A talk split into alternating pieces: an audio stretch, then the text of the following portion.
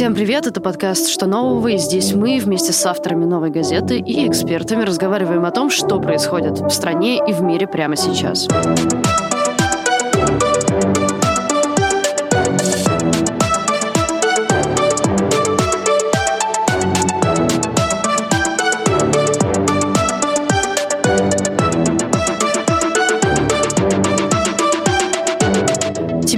Эти 24 слова огромными буквами, которые начинаются с э, «данное сообщение», «материал создано и распространено», ну а дальше вы знаете, появились еще и у телеканала «Дождь». В пятницу вечером 20 августа, уже традиционное, в принципе, для этого времени, его, этот телеканал, а также расследовательская медиа «Важные истории» включили в список иностранных агентов. В реестр также включились семерых журналистов э, Романа Анина, Дмитрия Великовского, Романа Шлейнова, Ирину Долинину, Олесю Мараховскую, Олесю Шмагун и Степана Петрова. на следующий день коллеги-журналисты вышли на одиночные пикеты к зданию главного управления ФСБ на Лубянке в поддержку свежепризнанных иноагентов. Силовики, хоть и не сразу, но начали задержание. Что будет с независимой журналистикой дальше? Как изменится жизнь новоиспеченных иноагентов? Кто следующий? Обо всем этом сегодня в нашем выпуске. Сперва мы поговорим с Катей Бонча-Смоловской, корреспонденткой дата-отдела. И ребята из нашего дата-отдела посчитали, как выросло число СМИ и НКО, объявленных иноагентами или нежелательными с 2014 года. Катя, привет. Привет. Расскажи, как вообще происходил этот рост и когда, может быть, случались какие-то заметные скачки? Ну, самый заметный скачок, безусловно, произошел вот сейчас, э, за этот год. Всего за 8 месяцев иноагентами или нежелательными признали 44 организации, вернее, Туда входят и организации, и люди, да, потому что у нас люди теперь могут быть иноагентами. Такого не было ни в одном году с момента, как эти законы начали действовать. Мы смотрели, собственно, с 2013 -го. И в этом году уже максимальное количество людей и организаций признали иноагентами или нежелательными. А сколько в общем, в, в общем счете людей попали под это? Тут мы не можем точно сказать. Мы можем точно сказать, что сейчас в этих во всех списках суммарно находятся 164 организации. Проблема в том, что из списка НКО иноагентов могут исключать, либо организации могут просто закрываться, потому что они не выдерживают штрафов и подготовки сложной отчетности, и они просто э, прекращают свою деятельность. В таком случае информация о них из реестра исчезает. Мы пытались запросить эту информацию у Минюста, но он отказался нам ее говорить. Поэтому части данных мы собрать не смогли, да, именно о тех организациях, которые были признаны э, иноагентами, но закрылись. А какое это примерно количество может быть? Смотри, в 2016 году организация Amnesty International писала, что закрыться были вынуждены 27 НКО, попавших в список иностранных агентов. Но с этого момента уже прошло 5 лет, и, в общем-то, наверное, это число уже больше. Конечно, можно добиться исключения организации из реестра, но это сделать сложно и, в общем, редко кому удается. При этом э, таких случаев, что, например, СМИ да, э, исключают из списка иноагентов или непосредственно самого человека исключают из списка иноагентов, таких случаев у нас еще не было. Можем ли мы как-то предсказать, судя по этим цифрам, будет ли продолжаться этот рост или, скорее всего, после выборов он снизится? Ты знаешь, мне кажется, что рост этого списка, он ограничен просто количеством оставшихся независимых СМИ в нашей стране, да, еще не получивших эту метку, и мы все знаем, что их осталось не так много. Ну, поэтому я думаю, что после выборов, наверное, это прекратится, но это не значит, что это хорошо. Хорошие СМИ и хорошие профессиональные журналисты уже получили этот статус, и им уже приходится с этим жить. Я думаю, что отдельно стоит отметить, что из самых громких историй э, иноагентами признали «Медузу», «Инсайдер», «Витаймс» и персонально 20 журналистов. Проект вынудили закрыться, объявив нежелательной организации, а из-за похожих подозрений закрылись издания МБХ и открытые медиа. О том, что происходило в субботу у здания на Лубянке, поговорим с Фаризой Дударовой. Она была там и говорила с журналистами о том, зачем они пришли и о будущем их профессии. Фариза, привет. Привет. Расскажи, как выглядели эти пикеты, сколько людей пришло, что писали на плакатах? Все должно было начаться в 5 часов вечера у здания главного управления ФСБ на Лубянке. И к пяти часам там почти никого не было, кроме журналистов, которые должны были освещать, снимать. Вот. И одним из первых в пикет, где-то уже в половине шестого, стал журналист Александр Горохов. Да, у него на плакате было написано «Свободная журналистика, не вот это вот все». О том, что будет акция, не было нигде опубликовано. Сами сотрудники силовых ведомств не были к ней подготовлены, поэтому у Зани Лубянки было лишь то количество силовиков, которые там бывает обычно. То есть не было никаких дополнительных автозаков, и э, сил туда тоже не стянули. Вот, из-за того, что силовики не знали вообще, что происходит, Горохова сразу задержали, отвели в автозак, и его отпустили спустя полчаса, сказав ему, ну, переписал его паспортные данные и сказал, что у него будет административный штраф а потом уже в пикеты начали вставать и другие журналисты. И какое-то время никого не задерживали.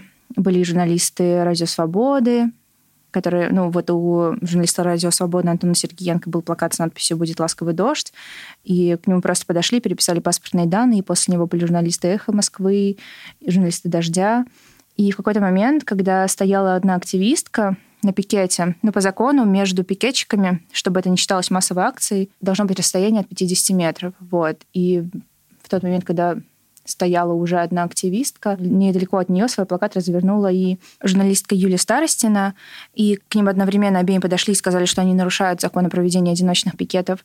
И обеих задержали. И вот уже после этого момента стали задерживать почти всех, кто вставал в пикет. А что грозит задержанным? Что в итоге с ними случилось? Ну вот на всех, насколько я знаю, составили протокол. И э, вот им грозились административными штрафами, но в тот же вечер всех задержанных отпустили, кроме журналиста Rush Today Ильи Васюнина. Он пришел на пикет последним, и он буквально успел только развернуть свой плакат, и в первые же секунды его сразу отвели в автозак. Его отпустили только сегодня. Сегодня должен был состояться суд, а, на котором ему грозило до 30 суток ареста, но его дело переквалифицировали в более мягкую статью, и поэтому его отпустили без составления протокола, насколько я знаю. Mm-hmm. Вот, и всех остальных тоже просто отпустили. Что вообще рассказывали люди? Почему, по их словам, они вышли? Все журналисты, которые стояли, больше сетовали на то, что на пикеты пришли только как бы они сами, чтобы выразить какую-то цеховую солидарность и чтобы отстоять свою профессию.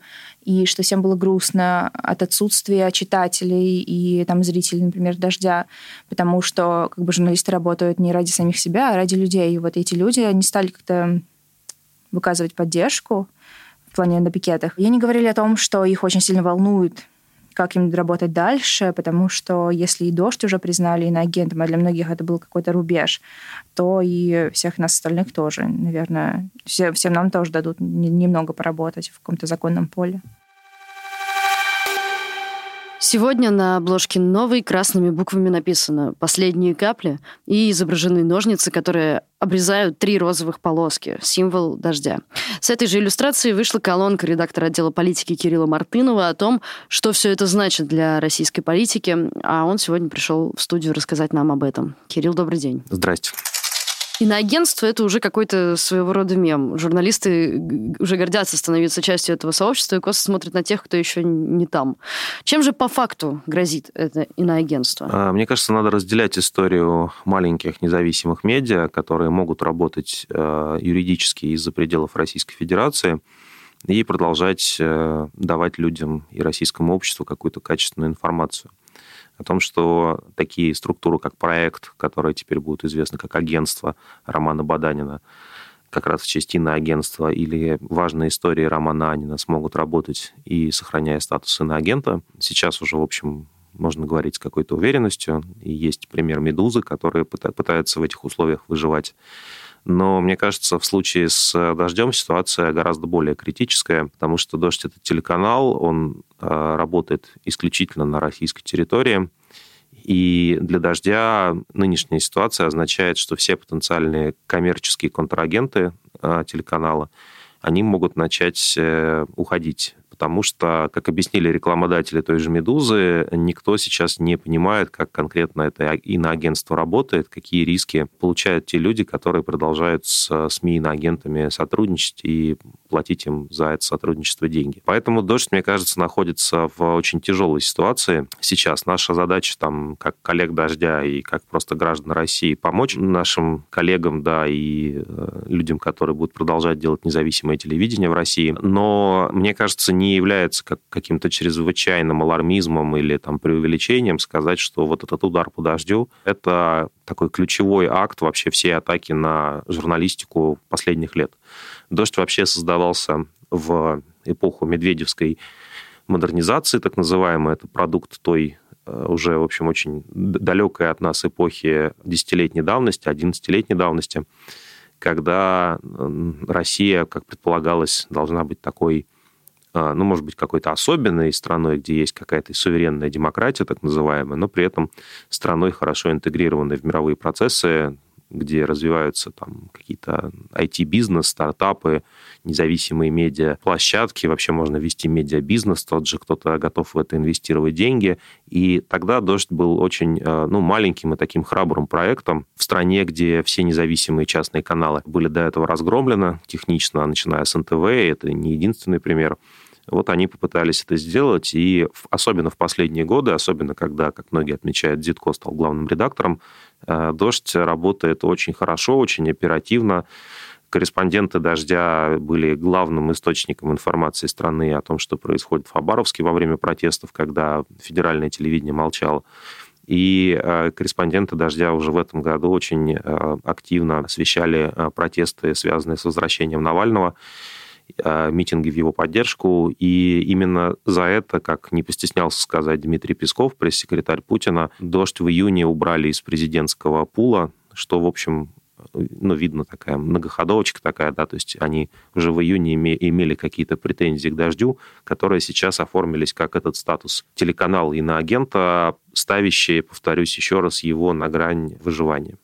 Зачем сейчас и почему в таком количестве именно сейчас происходит признание иноагентами ведь свободной прессы? И так э, практически не оставалось в стране и свободных медиа. Почему власти боятся, условно, даже каких-то небольших медиа с относительно нишевой аудиторией? Я согласен здесь с оценками Юлии Латыниной, которая говорит, что когда общество разочаровалось в пропаганде после семи лет вот этого оголтелого вранья э, после Крыма и конфликта с Украиной, даже относительно маленькие источники информации, хотя Дождь не был, конечно, в этом смысле маленьким источником информации, он, у него там огромный просмотр на том же Ютубе, тех открытых материалов, которые они публикуют. А даже, в общем, относительно нишевые медиа, тем не менее, представляют э, собой угрозу для властей в том плане, что они сопротивляются э, какой-то тотальной лжи, которая распространяется внутри многомиллиардной российской пропаганды, и дают людям Э, во-первых, альтернативный источник информации, а во-вторых, вообще ощущение, что далеко не все в России рады тем процессам и тому политическому курсу, который мы здесь э, имеем. И мне кажется, что надо рассматривать э, ситуацию вокруг медиа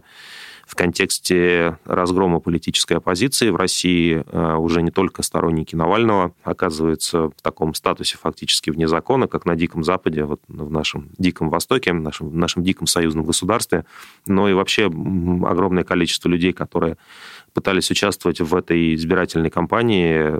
Самый яркий пример – это Лев Шлосберг, например, который должен был выдвигаться в Москве в округе и сейчас получил очередной судебный отказ в своем выдвижении. Э, в общем, все те люди, которые претендуют на независимую политическую позицию, они оказываются за бортом официальных политических процессов. Медиа, которые ну, отказываются это не замечать, которые это комментируют и которые показывают э, эти тяжелые политические процессы общества, они тоже оказываются в компании оппозиции. Тут важно еще отметить, что задача медиа не в том, чтобы поддерживать оппозицию, и не в том, чтобы с ней э, как-то спорить или мешать ей развиваться, а просто любой, любое средство массовой информации, которое честно говорит о том, что происходит в стране, пытаясь быть объективным, оно оказывается в зоне риска. Все-таки помимо вот этого иноагентства тотального, мы видели в последние годы еще, например, разгром а, деловых медиа, ведомостей и коммерсантов, коммерсант в первую очередь, где поменялась редакционная а, политика, поменялся собственник, и которые тоже теперь не могут рассказывать честно о том, что происходит в стране, потому что объективные новости, они оказываются враждебны Кремлю. Кто дальше? Правда ли скоро быть не в этом списке станет подозрительным? Ну вот это мы приняли решение в редакции это вообще не обсуждать, потому что мы не помощники, добровольные помощники или недобровольные помощники российским властям. Российские власти делают все, что хотят, а мы должны заниматься своей работой и на самом деле гордиться, с одной стороны, иноагентством, мне кажется, довольно ну, странно. Это все-таки создает огромные неудобства, в том числе и для читателей. Но, разумеется, мы э, тех коллег, которые в этот список попали сейчас, попали раньше, мы их будем поддерживать и в личном качестве, и как издание, как новая газета. Станет ли легче после сентябрьских выборов? Нет причин считать, что после выборов наступит какой-то откат, мне кажется, потому что если раньше власти подстраивались каким-то образом под выборы, то сейчас власти, мне кажется, демонстративно игнорируют этот фактор, потому что в прежние годы, в прежние избирательные кампании, тем более на федеральном уровне, никому бы не пришло в голову за три недели до выборов в Госдуму проводить э, такую показательную атаку на единственный независимый телеканал, ну, просто потому что была какая-то идея о том, что не надо злить избирателей накануне выборов. Да, сейчас, очевидно, этот фактор уже снят с расчетов, и выборы пройдут так, как э, хотят власти, и дальше, мне кажется, собственно говоря, причин для того, чтобы э, этот процесс уничтожения в России общественной жизни во всех ее формах, чтобы он остановился. Здесь, э, здесь нету тормоза у тех э, сил, у той колонии лубянских организмов, которые, в общем, все это, все это затеяли. Вот основная проблема для всех тех, кто пытается сопротивляться, заключается в том, что у наших оппонентов, у тех сил, которые хотят, чтобы никакой э, журналистики в России не осталось, а была только одна пропаганда, у них нету какого-то субъекта, с которым можно, в принципе, вести переговоры и доказывать этому субъекту, что их действия, они разрушительны и для них самих, и для страны в целом, потому что, ну, каждый, значит, э, офицер соответствующего ведомства, он ссылается на какого-то вышестоящего начальника, и так как это замыкается по кругу, эти люди, которые, в принципе, не могут с обществом а, разговаривать. Это одна из причин, почему всегда считалось, и в советское время считалось, что не стоит передавать контроль за жизнью в стране спецслужбам напрямую, потому что они ну, просто всегда действуют в своих интересах, и у них отсутствуют те инструменты, которые нужны, чтобы вести хоть какой-то диалог. А диалог большую часть даже в советского времени в каком-то виде был, через партийные структуры. Сейчас он сворачивается. Спасибо большое. Вы слушали подкаст «Что нового?». Меня зовут Надежда Юрова. Вместе со мной над этим выпуском работали редактор Арнольд Хачатуров и звукорежиссер Денис Николин. Слушайте нас на всех платформах для подкастов. Обязательно подписывайтесь, ставьте лайки. Нам это очень важно и ценно. До скорого.